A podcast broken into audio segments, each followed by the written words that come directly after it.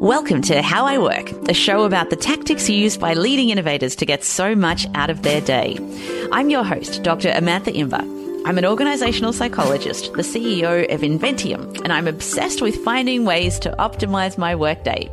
Today's show is another mini episode where I share some interesting research about how you might be able to improve the way you work. So imagine it's 10 a.m. on a Tuesday. You're trying to complete a report for your boss, but every couple of minutes, your computer is alerting you to the fact that you have a new email. And your phone, which is sitting right next to you, is lighting up every few seconds to inform you that that very cute photo of your toddler has just gotten another like. Nice one. A few minutes later, your phone starts vibrating with an incoming call. It's a blocked number, so you don't pick it up. In spite of all these interruptions, you have managed to stay strong and not give in. You keep writing your report. But despite the willpower you've demonstrated in not giving in to the temptation of constant notifications, you would have actually done as good a job on that report as if you'd missed a night's sleep. Yes, that's right. You may have well have skipped sleeping the night before, and you would have done only marginally better on that report than if you'd been smoking marijuana at your desk while writing. Research from the University of London has shown that when we are bombarded with distractions and notifications, such as incoming calls and emails, we lose an average of 10 IQ points. And this is if we don't even give into the notifications and keep on working.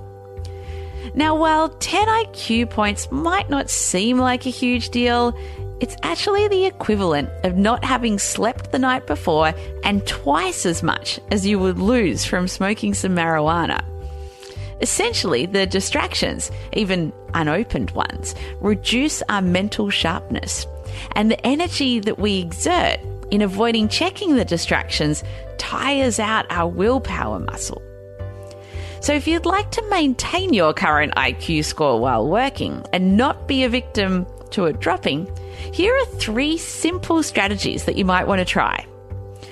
First, switch your phone to airplane mode, even when you're not on a plane. The easiest way to avoid distractions is to remove them altogether. And by putting your phone in airplane mode, you eliminate any vibrating, beeping, or lighting up that might occur. I mean, sure, you might miss a hilariously entertaining cat video, but you'll do a better job on whatever task you're currently trying to focus on. As an example, author and podcaster Tim Ferriss keeps his phone on airplane mode for about 80% of the day. Ferriss told Ballet magazine, There are so many distractions, and so much of social media is designed just to get you angry and fighting. When I need to focus or just maintain my sanity, I switch my phone to airplane mode. This disables any unwanted interruptions. This is particularly critical post dinner and during my morning routine. So if it's good enough for Tim Ferriss, it's good enough for you. Second, turn off all notifications on all devices. So once you've switched your phone to airplane mode, turn off notifications on all your other devices. This includes your computer, laptop, tablet, and smartwatch. It's obviously important not to forget any single device, as this could be your downfall. Now, while this is easy advice to give, it can be hard advice to receive. Researchers from Carnegie Mellon University tried to recruit participants into a study where they would have had to have turned off all phone notifications for a whole week. Turns out they weren't able to recruit a single participant and they had to reduce the notifications off time to just one day. Not surprisingly, at the end of the 24 hour period, participants reported being significantly more productive and less distracted. The final and third tip is to turn your phone to grey. Let me explain what I mean by that. So, you might have noticed how bright and exciting apps and notifications look on a smartphone. They use bright colours to get our attention, not dissimilar to slot machines in Las Vegas. To reduce distractions, switch your phone to grayscale.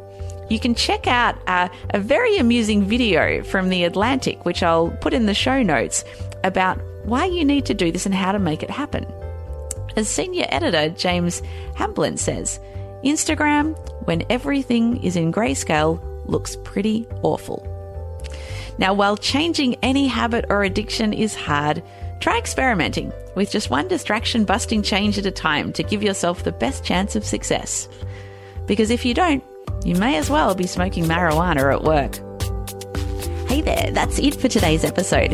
If you liked it, there are plenty of others that you might also enjoy, such as my chat with Matt Mullenweg, co founder of WordPress, where we talk about how he organizes his phone to create healthy habits, and my conversation with Adam Grant, where we talk about the two things he does at the start of every week to make sure he stays on track with what really matters.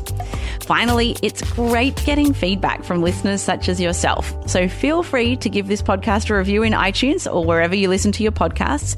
And if you like this episode, make sure you hit the subscribe button so you can be alerted when new episodes are released. See you next time.